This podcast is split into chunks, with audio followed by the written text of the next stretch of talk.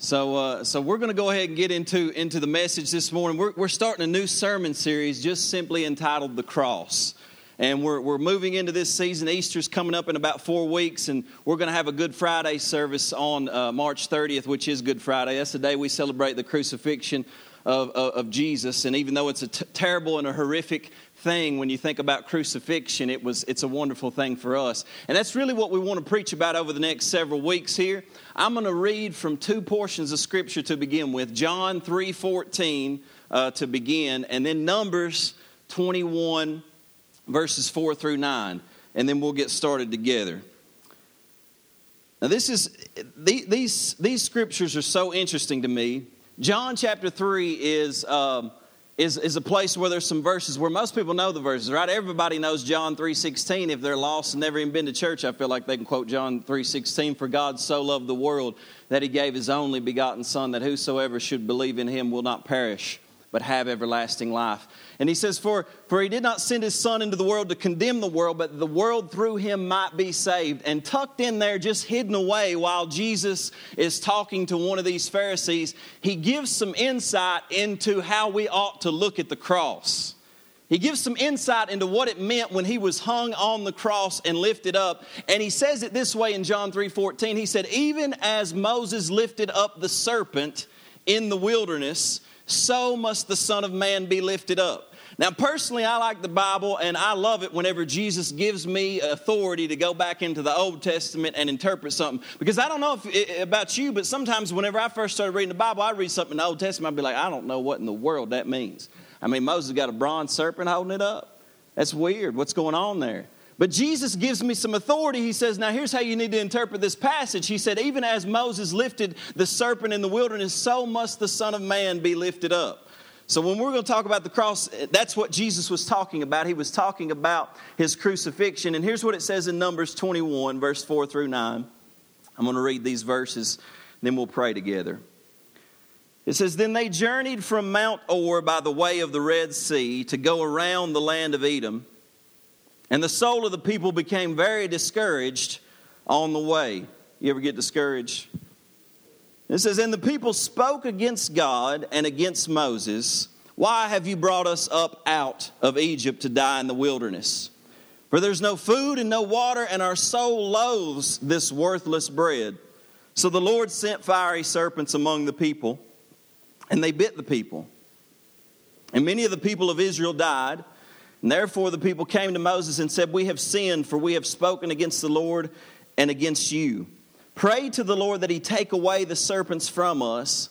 So Moses prayed for the people, and then the Lord said to Moses, Make a fiery serpent and set it on a pole. And it shall be that everyone who is bitten, when he looks at it, shall live. So Moses made a bronze serpent and put it on a pole. And so it was, if a serpent had bitten anyone, when he looked at the bronze serpent, he lived. Can we pray together? Father, we, uh, we thank you so much for your word. And God, we never want to take your word for granted because we believe, Lord, that, that there is transformative power in your word. And so, God, we open our hearts, we open our minds just to give some focused attention to your word. And we pray, God, that you would give us ears to hear what you're saying to every single one of us because, God, there's something that happened on the cross that, was, that, that is the defining moment throughout all of history. It changes everything. And God, so often we live in lack and we live in fear and we live in brokenness and we live in a lifestyle and in a pattern, God, that we should not be living in because you purchased something for us on the cross. And so, God, I'm just asking that you would remove every distraction right now and that, God, you would bring weight to your word. That Holy Spirit, you would bring it to life. And I pray for each and every person because, God, what you dealt with on the cross is, is, is something that every single one of us is dealing with this morning. And so we can receive something if you, if you will allow it, God. And, and, and I pray that we would be able to receive it in Jesus' name. Amen. Amen. On the cross 2,000 years ago, now we talk about the cross a lot, especially as Christians, and we've got a lot to say about it. One of my favorite verses uh, concerning the cross is Hebrews 10 14. And here's what it says it says, For by one sacrifice, by one sacrifice of Jesus on the cross, it says, He has perfected forever those who are being sanctified. Now, that, that says two things to us. One thing that it says is that what Jesus did on the cross for us, if we can fully understand it, what Jesus did on the cross was a perfect work. Everything that we will ever have need of in this life, whether it be physical, mental, social, relational, psychological, every single thing, spiritual especially, Every single thing that we will ever have need of, Jesus did a finished work on the cross and said, I've made a payment for it to already be done. And he declared it is finished on the cross. And literally, he declared this word that's it's called tetelestai, is the Greek word. It's a crazy word because it's only used twice in the entire Bible. And he uses this word, and it means paid in full. It also means completely complete or perfectly perfect. It means the work that I've done here, I want you to know today that everything's been done, it's been paid in full. So it's already paid in full, but see, it says that He has perfected forever those who are being sanctified. In other words, Jesus has already paid the price for you to receive every single thing that you will ever need. But how we receive it and how we appropriate it into our lives is progressive, it's ongoing. I was saved 2,000 years ago on the cross, but right now, and I was saved from the penalty of sin, but right now in my life, the Spirit of God by faith is saving me from the power of sin. The Spirit of God is saving my mind, He's saving my behavior, He's saving me progressively. And there are things that Jesus paid for me on, on 2,000 years ago on the cross that I've not even fully come into yet. Amen? I mean, I've been a Christian uh, for, for 10 years now. I've been, a, I've been preaching for eight, and there's still things that I'm discovering about the cross that I didn't even realize. There are things that as, as I seek Jesus, as I pursue Him, I begin to realize He unveils things to me, and He says, Don't you realize I've paid for that too? Don't you realize there's more that I have for you as a Christian that you've not even come into yet? And for the most part, we as Christians have rele- relegated the cross to being just simply something that, that allows us to go to heaven when we die. And let me tell you something, there's so much more than that. That's only beginning to scratch the surface of what he is, what he's done. And you know, this message is not going to be very practical.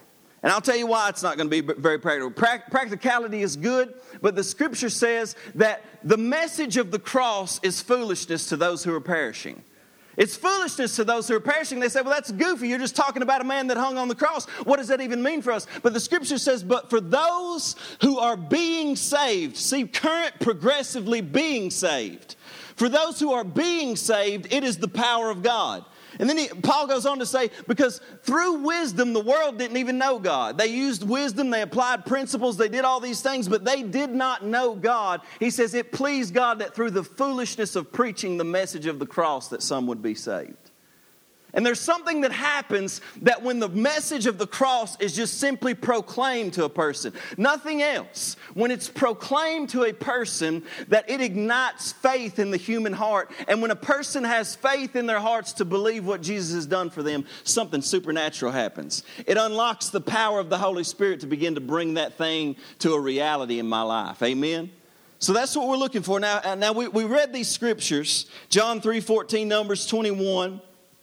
And we talked about John 3:14 where it was at and Jesus saying as Moses lifted the serpent up in the wilderness, so must the Son of Man be lifted up. And we started to read these verses, and it talks about how the children of Israel, Israel was moving from Egypt, which was a place of bondage, and they were moving into the promised land. And it's really a picture of how we as Christians are moving from the bondage of sin in this world and we're beginning to move into the fullness of God's promises that He's paid for us on the cross. Amen? We're moving into those things, but the problem is that just like them, we're going through a wilderness season. It seems like we don't yet have the things that have been purchased. Well, if He paid for healing, how come I'm not healed? If He paid for my family to be saved, how come they're not saved? And we go through this wilderness season where oftentimes we're still thirsty, we're still hungry, we're still complaining, and we often get discouraged. Amen? Now, they're in the wilderness, they're walking into the fullness of these promises. They're asking the same questions we as Christians ask. And over and over again, God reveals to them look, what you don't understand is I've already paid for you to have the promised land. It's already been done, it's already yours, but your mind is all messed up still. You're believing a lie. See, they got discouraged, it says, journeying along the way. And in your Christian life, you'll often get discouraged journeying along the way, won't you? You'll be journeying and, and, and, trying to live the Christian life. You go to church, and church is hard enough in itself because everybody struggles trying to find a church that they like and all this stuff. And then you get in there, and there's crazy people there. And, and I mean, it's hard enough the Christian walk by itself, but then all of a sudden you face some circumstances and difficulties, and you're just like, man, this is messed up. They got discouraged along the way, but let me tell you something. You get discouraged when you believe a lie in your heart. They had a wrong belief in their heart about who God was about his goodness and about whether or not they had truly provided for them. Because their, their, their, argument was the reason they got discouraged was because they were in the wilderness and they kept crying out, There's nothing to drink here, there's nothing to eat here, and our soul loathes this worthless bread. You know what that worthless bread was? It was manna that God was raining down from heaven on a daily basis. In other words, God's saying, Look, somewhere along the line, you all have believed a lie. Because if you look back, Every single time you complained, I actually provided for you exactly what you needed when you needed it. The problem is, I just didn't provide it the way you wanted it. And when you didn't get it the way you wanted it, you got discouraged and you started complaining. And then you not only did you accuse your leaders, but you accused God. And you said, God, where are you at? How come you brought us out of Egypt just to let us die in this wilderness? Because we're thirsty, we're hungry, we want all this stuff, and you ain't showing up, and we loathe what you give, us, give to us on a daily basis. A, you know what? I know we got a preacher that preaches the word and stuff like that. We got all that stuff, but it ain't enough. It ain't good enough. I'm still thirsty. I'm still hungry. I still want more. Right? And it says, at that point, that now it says, and God sent in fiery serpents among them. That's what it says, Scripture does. It says, God sent in fiery serpents among them. Now, some scholars would say that this is a permissive tense in the Bible. Now, what that means is, is that it wasn't that God wanted the fiery serpents to come in. It's just that when you rebel against God and choose Satan's ways other than God's ways, you open the door for him to come in. Now, see, God doesn't want you to be attacked by evil. God doesn't want, He doesn't want evil to happen in your life, but God has a certain way about Him. And when He tells us to do one thing and we choose to rebel from God's ways and pattern, it's not that God wants us to experience evil, but when we choose the ways of darkness rather than the ways of light, we open a door to the serpent in our life. And so many people They've opened these doors to these serpents in their lives and they've been bitten. See, they've been bitten. That's what happened. The fiery serpents came in among them and they were bitten by fiery serpents. And many of them began to die at this point, right? We open the door. Now, here, let's, let's talk about this for a minute because in the Bible, God uses symbols a lot. Have you ever noticed that? Now, why is it that he's using the serpent? What's, what's, what's the symbol of the serpent? Now, if you, if you read throughout the Bible, you'll see so often that Jesus and, and Paul and, and God himself in the Old Testament, they're using symbols for things. Like, for example, in the Old Testament and the New, the oil, that's why we use anointing oil, is symbolic of the anointing of the Holy Spirit, right? That's what the, the oil is symbolic of. Uh, you, you go in different places in Scripture, and the wind, the breath, the wind is symbolic also of the Holy Spirit and how He moves and how He operates. And you see the wind. The Ark of the Covenant in the Old Testament was really just a box, it was a gold box, but yet it represented Jesus and the presence of God among the people. And there were symbols in, in, in the book. Now, now, we talk about the cross and the cross is a symbol for Christian people. Listen, I got, I used to, before I became a Christian, I had buddies, every one of them, about it, a handful of them, they had a cross somewhere tattooed on their body. You ask them what it meant, they ain't got a clue. You know what I'm saying? It's just a cool symbol, right? Put a cross on your body. You don't know what it means, but it looks cool and it looks good and it symbolizes something. But here's what's interesting is if, if I was to ask most people what the cross symbolizes, they would say salvation. That it symbolizes what Jesus did for us on the cross. And for us, that's true. But throughout history, do you know what the cross has been a symbol of? It's been a symbol of forsakenness, of a curse, of abandonment from God. It's a symbol of torture. It's a symbol of death. It's a symbol of everything opposite of what you would consider to be good. And when people looked at the cross, they never thought about anything good at all. And it was totally different. It was a symbol that meant something completely different. And this is why how we begin to understand why Moses said, or why Jesus said, as Moses lifted up the serpent in the wilderness, so must the Son of Man be lifted up on the cross. And we'll begin to understand that because the serpent, if we go back and we read in the Bible and we start to figure out what the serpent is about, the serpent shows up in the very beginning, doesn't he? Y'all read the Bible, right? If you've, if you've checked it out in Genesis chapter 3, the serpent shows up in the very beginning. And he kind of slithering and he's doing his thing. And the scripture says, and the serpent was more deceptive than any other beast of the field. And the serpent comes in and he begins to tell a lie to Adam and Eve, to humanity. And the lie is Has God really said that you shall not eat of the tree of knowledge of good and evil? Because he knows in that day that you eat, that you'll be like God's, knowing good and evil. In other words, the serpent is saying, You know what? God's actually holding out on you. If you live the Christian life, there's so many good things that you're not going to get to experience. And he says, What's better is if you reject God's way and if you simply become your own God, you decide for yourself what's good. You decide for yourself what's evil. And Eve hears this and she says, You know what? This sounds really good. It sounds like wisdom. And not only that, it looks, it tastes good. It, it sounds good. I like this. So she convinced her husband, and both of them chose to eat from this. But see, when they bit into this, they were bitten as well by the serpent. They were infected with a poison. That poison was called sin. And see, we're bit by the serpent every single day of our lives. When we experience breakdown in our families, when we experience sin that causes damage, when there's abuse, when there's rape, when there's fear, when there's hatred, when there's torment, when people are dying of drug overdoses and so many different things that we experience in our world today, it is because we've been infected. We've been bitten by a serpent, and there's this venom that's living inside of us, and it's called sin.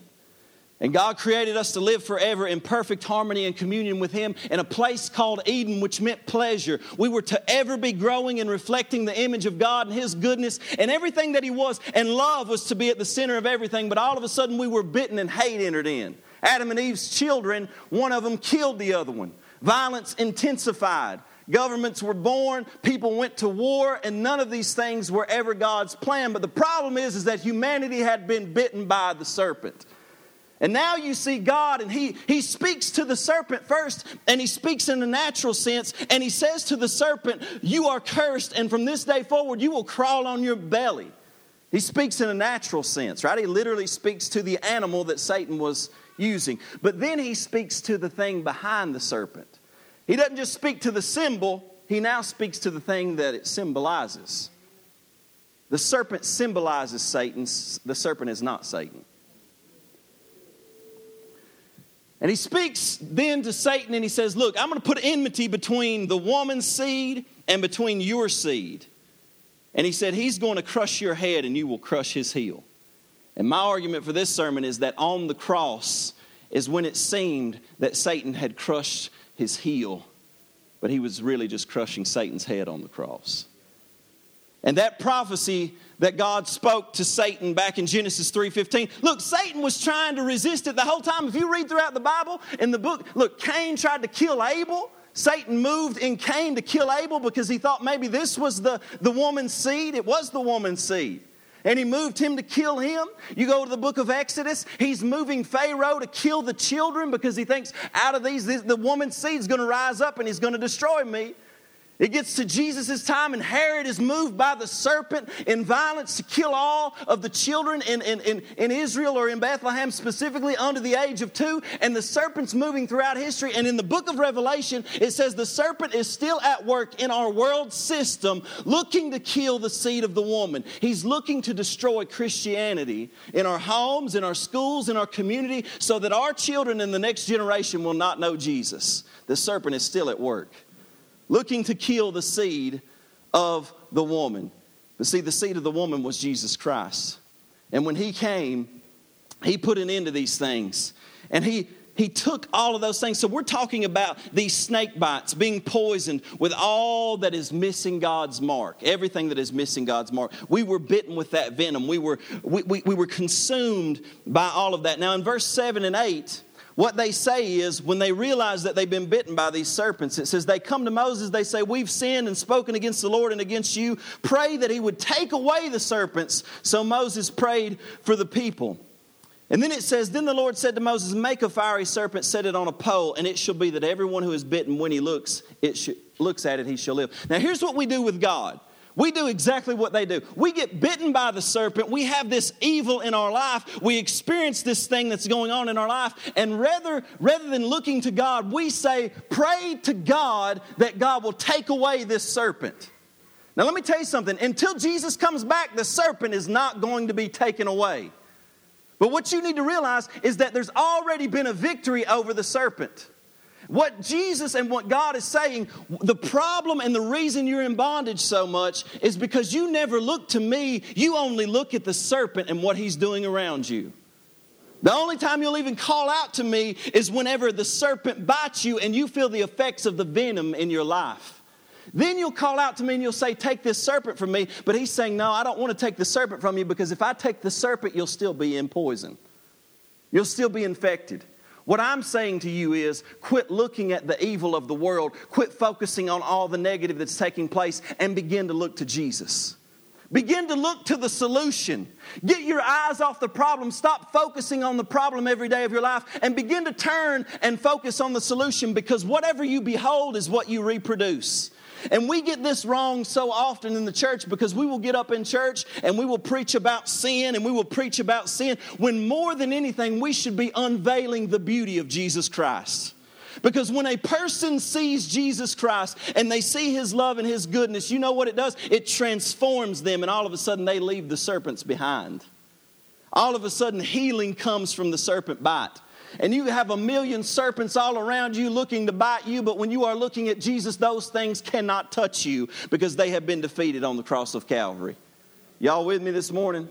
Now, this is, get, this is good stuff. I really like it. See, it says in verse 9 that if a serpent had bitten anyone, when he looked at the bronze serpent, he lived. When he looked at the bronze serpent, he lived. He looked at the bronze serpent and he would live. If anybody had been bitten, let me tell you something, everybody in this place, you've been bitten.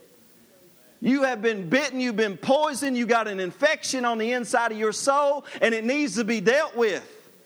And I can sit there and look at the serpent all day long and say, please, somebody take this serpent away, but ain't nobody gonna take that serpent away. You need to quit looking down, you need to start looking up. That's the big issue at hand. He says, if anybody look, now this word for look is a little bit different. It's a, it's a, it's a special word for look, but it means to look attentively and expectantly, to scan and to meditate. It's an expectant look of faith. I thought about it being like this. I thought about it being like a man that's drowning in the ocean. And I don't know, if you if I imagine if I'm drowning in the ocean, I'm gonna look for a lifeguard somewhere near shore. Amen? I'm going to be looking for this. And I'm not just going to be kind of nonchalantly giving it a glance, oh, there's a lifeguard. You know what I'm saying? I'm going to be looking expectantly for this person to see me in my situation and come running after me and save me. I'm going to scan him. I'm going to meditate upon what I'm seeing. And what God is saying is this isn't just a glance. This isn't this is a look where you say I'm beholding this thing and I'm going to get everything that I can get out of it. I want to look, I want to study it, I want to know it. I want to fix my gaze upon Jesus and upon what he's done. He says as many as looked, they lived. But what did they look at? They looked at a bronze serpent. It's the strangest thing in the world to me. God says, Moses, here's what I want you to do. I want you to take the thing that bit them, that poisoned them, and I want you to take some brass and some bronze, and I want you to beat it and beat it into a serpent, and then put it on a stick. Put a snake on a stick and hold it up. It's weird, isn't it? I talked to somebody about this the other day, and they, they said, That snake on a stick, that sounds like something y'all would eat in Clay County. I said, Amen. You copperhead down there. So he puts a snake on a stick and he holds it up, and as many as looked at it live. Now, what, what is the symbolism here? What's he trying to say? Now, it's a bronze serpent. We already know what the serpent is. Serpent throughout history, it symbolizes Satan and it symbolizes all of Satan's works. It symbolizes his evil, it symbolizes his hate, it symbolizes abuse in the world, it symbolizes perversity, it symbolizes lying, it symbolizes all of the things that we know are evil in our world, and he is that symbol. But see, bronze is something special. In the Old Testament, bronze was always symbolic of judgment.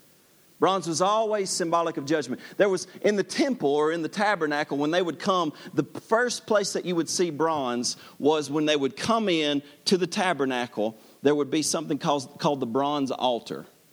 And at the bronze altar, there would be a priest standing there.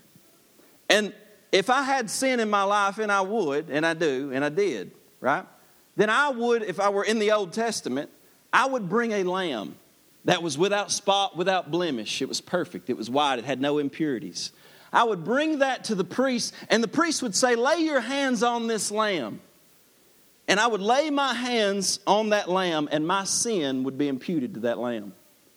They would take that lamb, slaughter that lamb. The blood of the lamb would be shed. It would drip in a pan underneath the bronze altar. They would place that lamb on the bronze altar and they would put fire to it. And the judgment of God would come upon my sin that was upon that lamb, while the innocence of that lamb would come upon me. And my sin would be paid for for about a year. And then I'd have to come back and do it again. See, there's been one sacrifice that has perfected forever those who are being sanctified. See, when Jesus died on the cross, I don't have to come back anymore. It's already been paid for, it's already been done. My sin has been put away. He was the Lamb of God that takes away the sin of the world. He was the sacrifice that ended all sacrifices. The Old Testament reveals that God never truly wanted blood and dead animals. What He wanted was our heart and our soul, but He knew the only way He was going to get it back is if He went to the cross. And so he went in our place as that sacrifice. And listen, when Jesus was lifted up, the bronze represents judgment. See, the, the snake, the serpent, was judged, every work was judged on Calvary. When Jesus went up on the cross, he became everything that Satan was. He became everything that evil was. On the cross, he became the curse. He became all of these things, and God judged every bit of the evil on the cross. But he was spotless, he was sinless, he was without blame. And there was something that happened on that cross when he said, It is finished, tetelestai, perfectly perfect, completely complete. What happened is there was a divine exchange in the Spirit everything evil that we had done, where we had been poisoned and bitten, he went up upon the cross. Even though he was clean, he took it all upon himself. And just as he received everything evil due to me, now by faith I can receive everything good due to him. There was a divinely ordained exchange on the cross. There was an exchange. Everything I deserved, he took. Everything I was, he took. Why? So that I could have everything that he is and that I could have everything that he deserves. Now, this is, one of the, this is what the, they call the gospel here. This is good news. This means I don't have to earn it. This means I don't have to fight for it. It means that if I can believe, Jesus freely gives me these things. Now, now I want to get into this list, and I'm going to go through it rather quickly. And I've got eight things that you can kind of follow along with me. And you're going to be able to use this in your prayer life and all sorts of different areas of your life. And you, it's, it's in your notes. But the first thing that Jesus did, the first exchange that took place on the cross, number one, is that Jesus was punished that we might be forgiven. Jesus was punished that we might be forgiven. Put those verses up there. In Isaiah 53, it says, Surely he has borne our griefs and carried our sorrows. Yet we esteemed him stricken, smitten by God, and afflicted. But he was wounded for our transgressions, he was bruised for our iniquities. The chastisement of our peace was upon him, and by his stripes we are healed. Next verse says, All we like sheep have gone astray. Would you agree with that?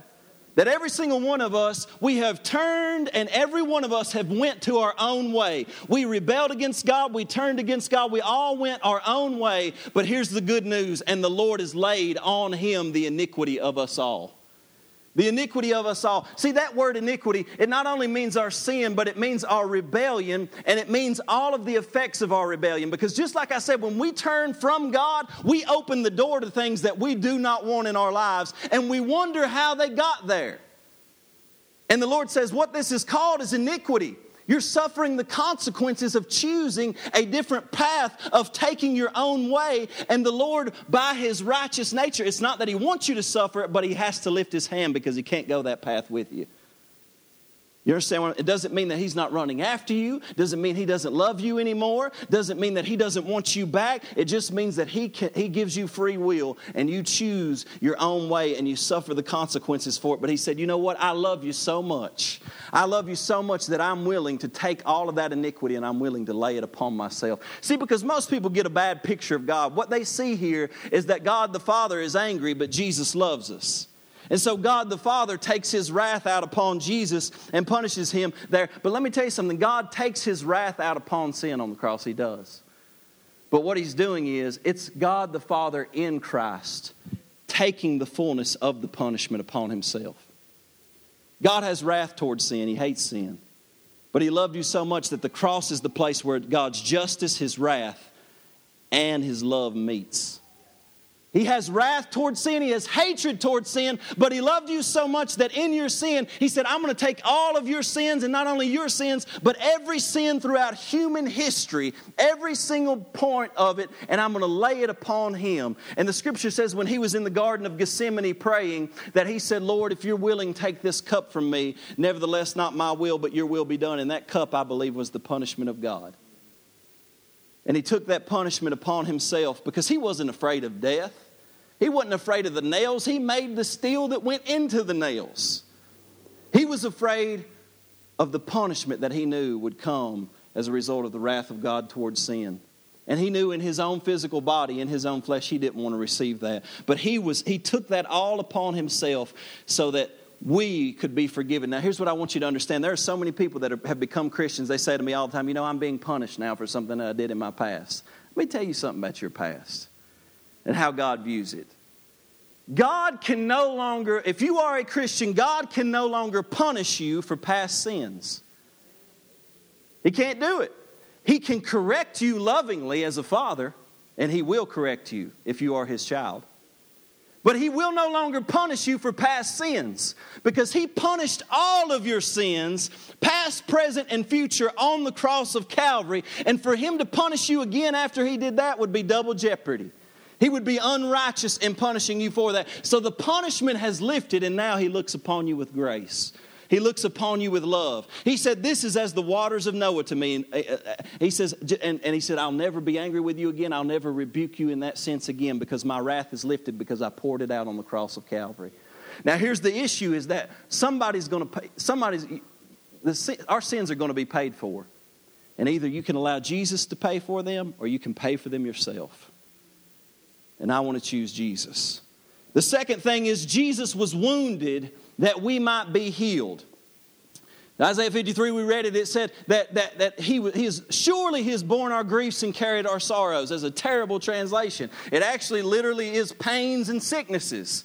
Surely he has borne our pains and carried our sicknesses. Now, in the book of Matthew, they actually translate it accurately. In Matthew chapter 8, verse 16 and 17, it says this Matthew 8, 16, 17, you got it up there? When evening had come, they brought to him many who were demon possessed, and he cast out the spirits with a word. And look at this, and he healed all who were sick. That it might be fulfilled which was spoken by Isaiah the prophet, saying, He himself took our infirmities and bore our sicknesses. And they're quoting Isaiah 53.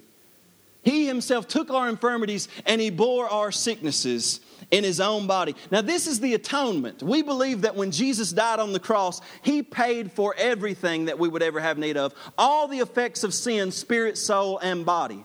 And Jesus laid it out like this. One, one time to a man who was paralyzed, he said to him in front of a bunch of religious leaders, He said, Which is easier to say, Your sins are forgiven, or take up your bed and walk? In other words, he's saying the same way that you should believe your sins are forgiven is the same way that you should believe for your healing. Because they were both paid for at the same time in the same way. When Jesus took your sin in his body with the stripes on his back, he was taking your healing in his body, your physical healing. But the issue has always been an issue of faith. It was the people who had the faith that were willing to believe and press in just to touch the hem of his garment. It was the people that were willing to tear off a roof to drop their paralyzed friend down at his feet that were able to receive the healing. The problem is people say, well, God doesn't heal anymore. God doesn't do miracles anymore. The reason he doesn't do any miracles anymore is because that statement that you just made. You made a statement of unbelief. And when you have unbelief in your heart, you cannot receive any of the effects of the cross of Calvary.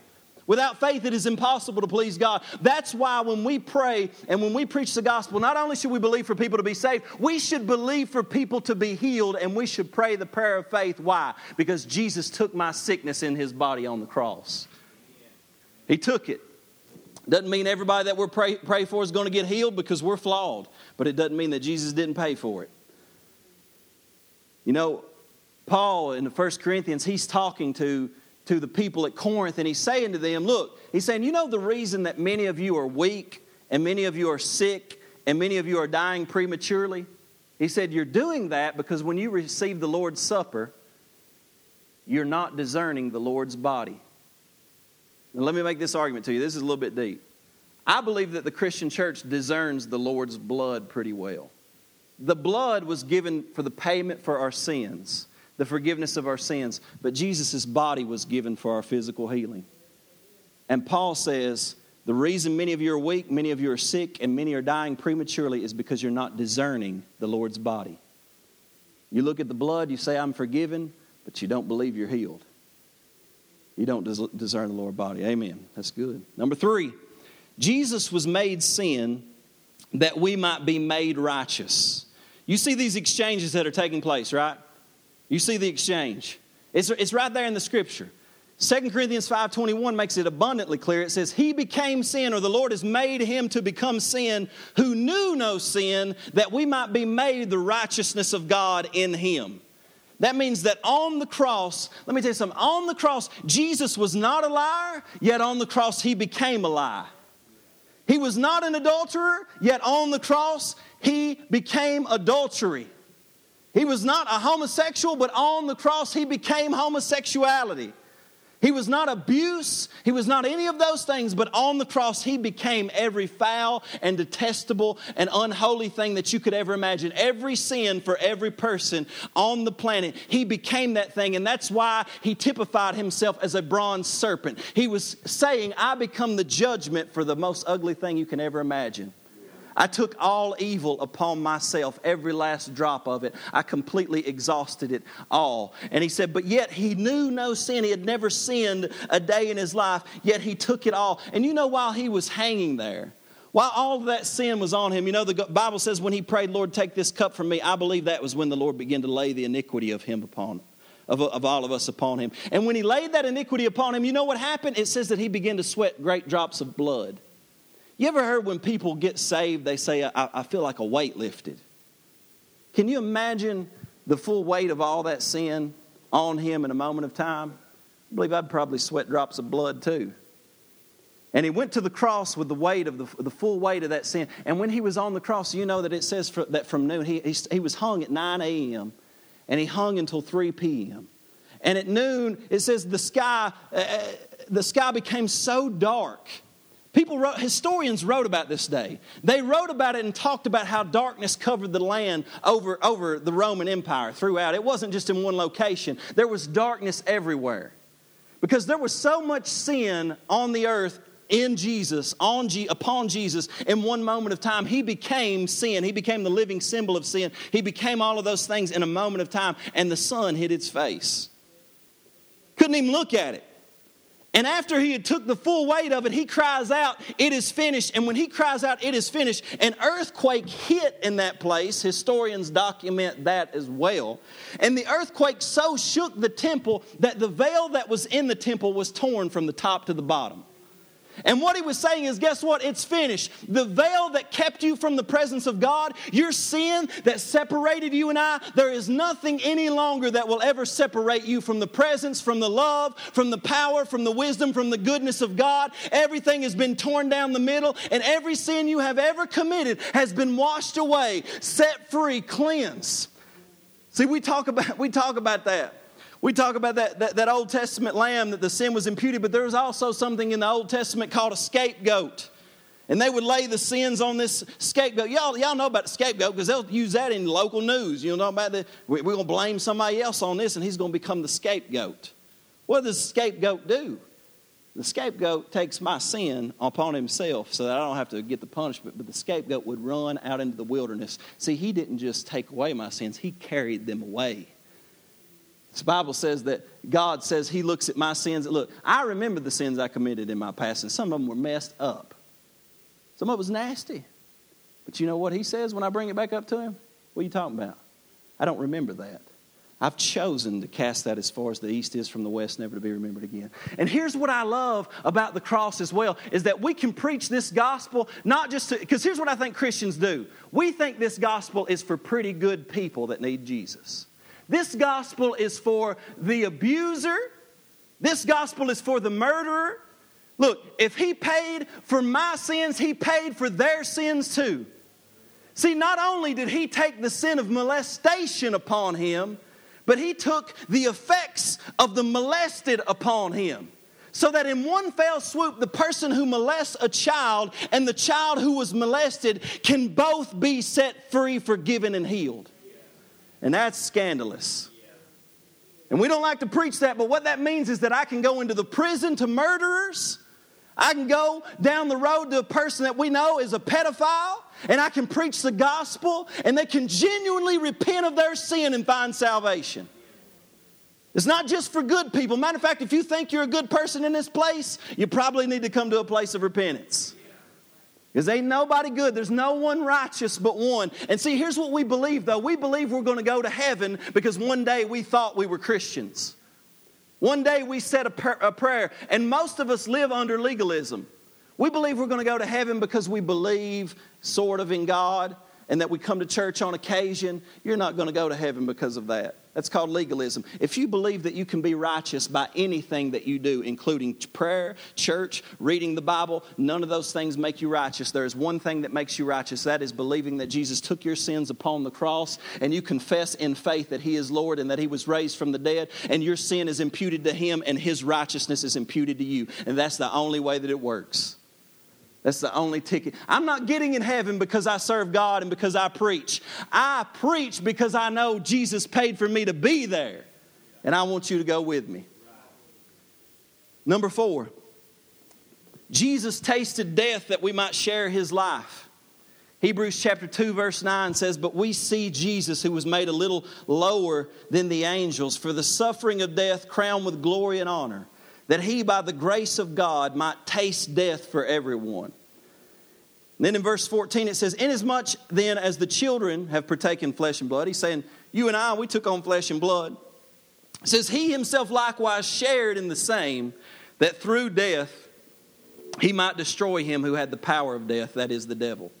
Let me ask you something. You don't have to raise your hand necessarily, but I'm going to raise mine. Anybody in here ever had the fear of death? You're afraid you're going to die. You're afraid somebody in your family is going to die. Look at what it says there. It says that because you took on flesh and blood and you had a death sentence in Adam and Eve. See, God, you know that God never intended for us to die. The Bible says that the last enemy that shall be destroyed is death. And so on the cross, what Jesus did, even though he was perfect, even though he did not deserve death, see, the wages of sin is death. He didn't deserve death, yet he died in our place. He went into the lower parts of the earth, and on the third day, he was raised again from the dead. We were never made to die, we were made to live eternally. But Jesus tasted death for us, and here's what he said He said that he came and he took back the one who, he, he destroyed the one who had the power of death, that is the devil. That means that what happens, and I believe that the Lord's going to do this today. Some of you all that have a fear of death and you're always afraid that something is, is going to happen, I'm telling you that's from the enemy. And when you realize that Jesus took death for you, that you might have eternal life, there's something that breaks off and that fear of death lifts because he has destroyed it in your life. Now it says that he tasted death for us that we might share his life, right? So he's taken my death that I might enter into the fullness of the life. And it is an abundant life. Amen. Number five, Jesus was made a curse that we might receive the blessing. Galatians 3:13. Now I'm giving you a lot of verses, but this is one of those sermons, folks, that I want you to take with you. You know how you know how you listen to sermons and you're like, well, you I, you forget it the next week. This is the reason we gave you notes. There's a lot of verses here. Why? Because you can go back and memorize these verses, and every time these things come up in your life, you say, No, there was a divine exchange that happened. Sorry, devil. I'm no longer under the curse. I'm under the blessing. And sometimes, here's the issue is that you just allow these things into your life. Sometimes you have to be bold in your faith and, and, declare these things. Jesus was made a curse that we might receive the blessing. Galatians 3:13 says, "Christ has redeemed us or bought us back from the curse of the law, having become a curse for us." For it is written, Cursed is everyone who hangs on a tree. That means in the Old Testament, it was written in the book in the law that if anybody hung on a tree, that there, it was because of the curse. And that the curse was upon them. So he was hung on a tree in order to take our curse. And it says why? That the blessing of Abraham might come upon the Gentiles in Christ Jesus, that we might receive the promise of the Spirit through faith.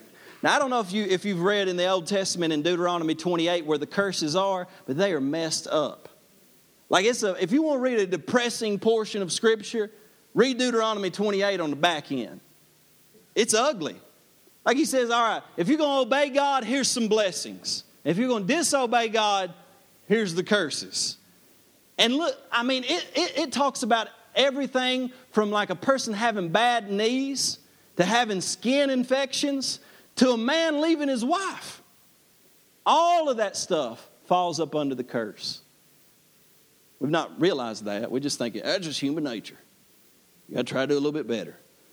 Now we're under the curse. But we're no longer under the curse in Christ. Deuteronomy 28, let me give you a list of some things that are indicators of the curse. It talks about mental and emotional breakdown. It talks about repeated or chronic sickness. It talks about miscarriages and infertility problems. Talks about the breakdown of marriage and family alienation, people leaving one another, families being broken.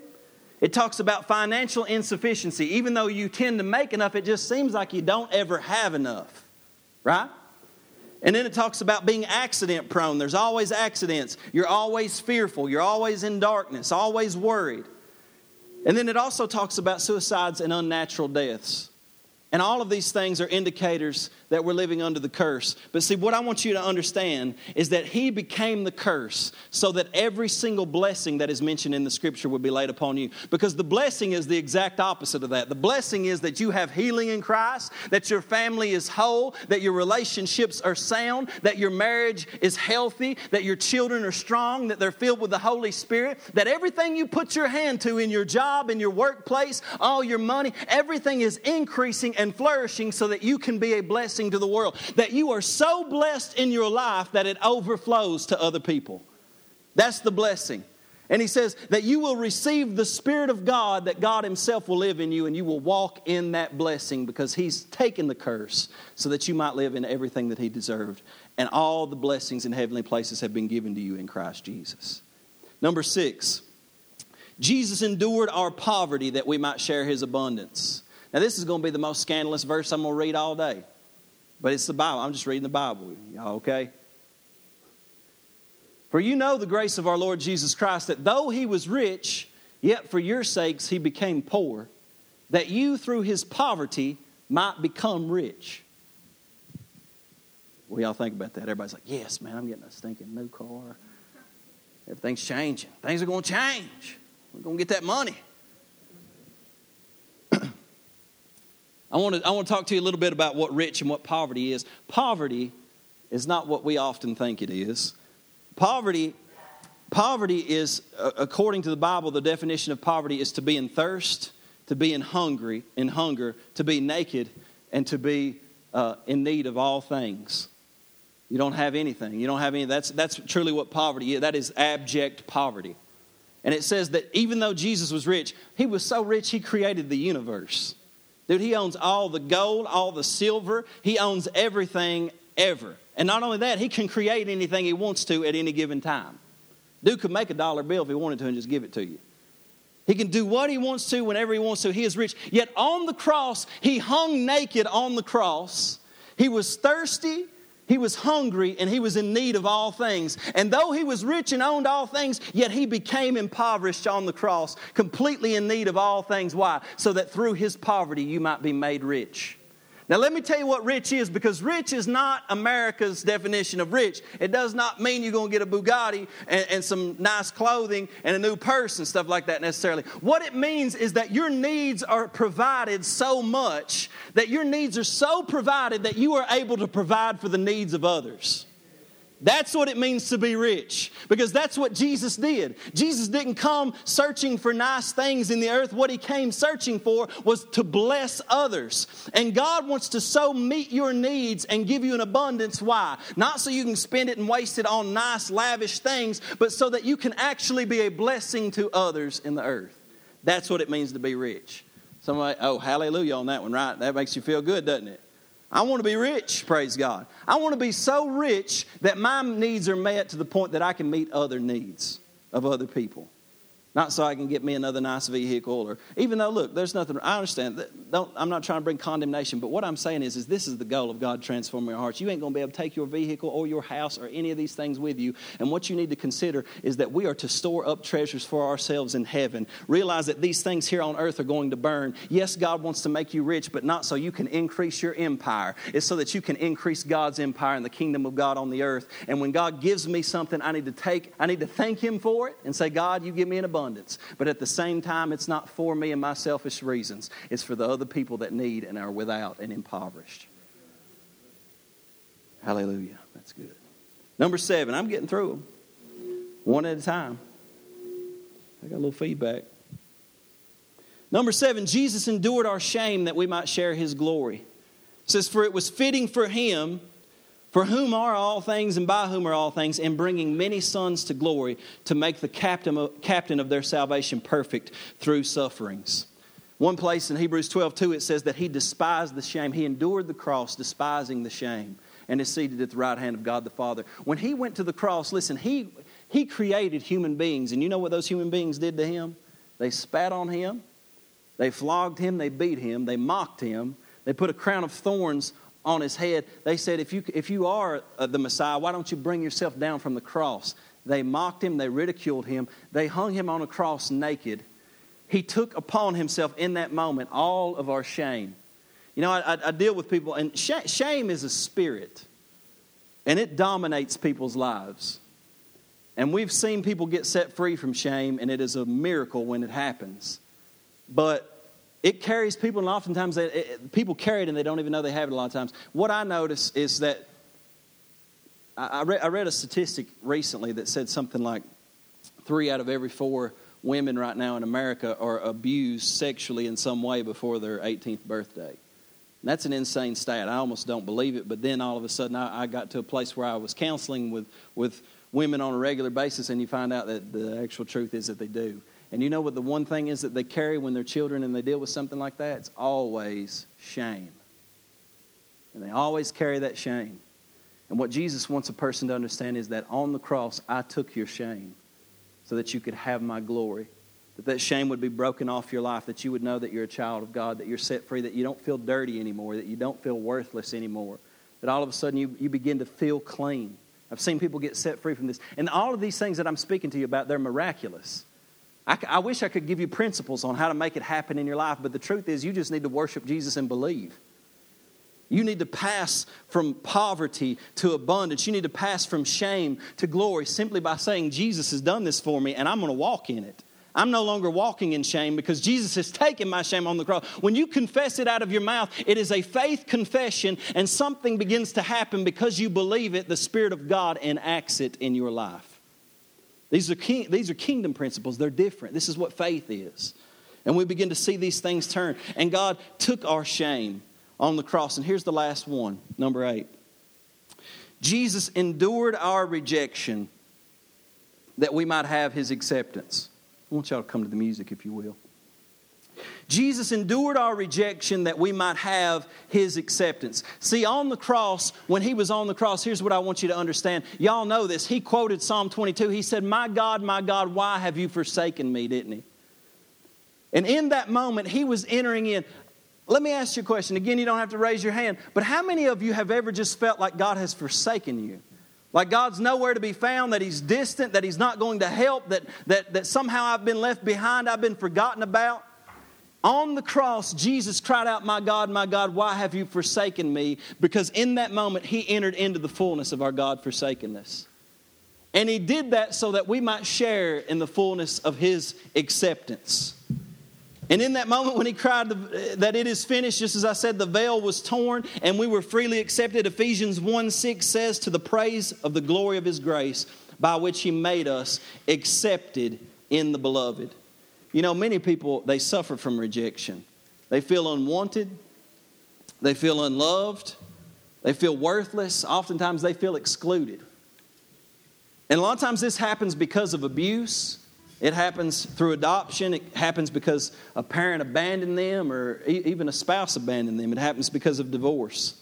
And when we get rejected like that, it gives us a distorted image of God. It gives us a distorted image of other people. And all of a sudden, that rejection enters into our life. But Jesus said, No, I have taken upon your rejection so that you could enter into the fullness of sonship, of true love, and acceptance. Amen. I want you to stand to your feet just for a moment. Y'all can begin to play if you like. Because I know I've, I've covered a lot here. And what I want us to do is, I want us to just confess some of these things. I want to ask the Holy Spirit to come and, and make this a reality in our lives. And I, I believe that for some of you, whatever it is that you're dealing with, the struggle that you have, that you're going to be able to pass from death to life. That you're going to be able to pass from the curse to the blessing. I believe that you're going to be able to pass from sickness to healing and health, from sin to righteousness. I believe that with all my heart I, I, because it's just by faith. Scripture said in Numbers 21 that as many, they got their eyes off the serpent just for a moment. They got their eyes off the curse, they got their eyes off the sickness, and they looked to the solution Jesus on the cross. Listen to me. As soon as you truly, this is why we're doing a sermon series on the cross, because when you understand it and you exercise faith in it, when you, the moment you look to the cross and you see your poverty, your sickness, your sin, your shame, your rejection, the moment you see all of that on the cross, its right to remain in your life ceases to exist.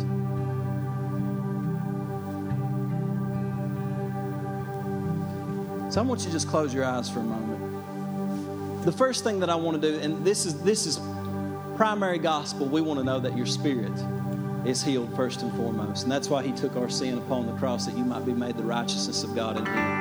And if you've never given your life to Jesus and, and exercised faith to believe for salvation, right now, if you want to do that, you want to pass from death to life, you want to pass from sin to righteous, and you want to become a follower of Jesus, uh, just where you are, I'm not going to ask you to come forward because I'm going to pray with everybody, but just as an act of faith, would you raise your hand and say, That's what I want to do? I want to give my life to Jesus this morning. I want to pass from death to life. Just raise your hand. Let me see where you're at. Anybody else? Anybody else? Now, every single one of us, we want, we, we want to pass from all these things. We want to receive the full benefits of the cross. So where you're at, I want us to pray this prayer together, and then we'll then, then, then we'll worship together.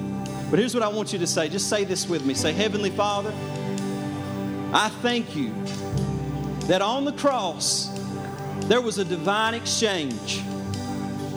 Jesus was punished, and now I'm forgiven. Jesus was wounded and by his stripes I am healed. Jesus was made sin so that I would be made righteous. Jesus has tasted death for me that I might share in his life.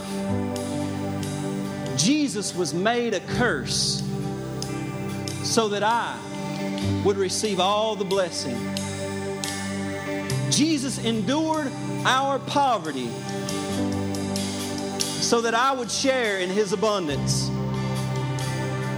Jesus took my shame and has now crowned me with glory. Jesus endured my rejection and now I have his acceptance.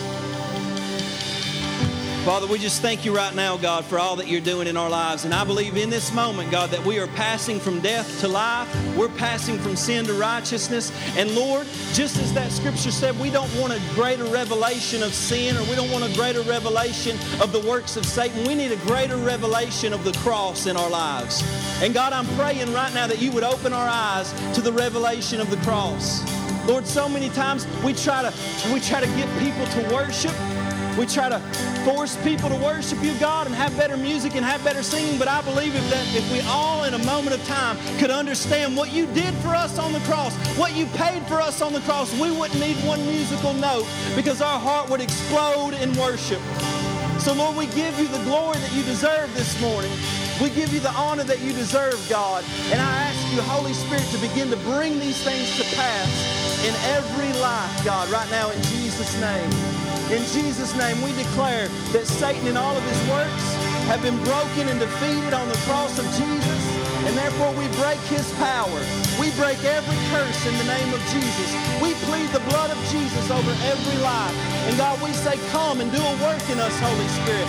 Our faith is not in our own ability, but our faith is in what you have done on the cross.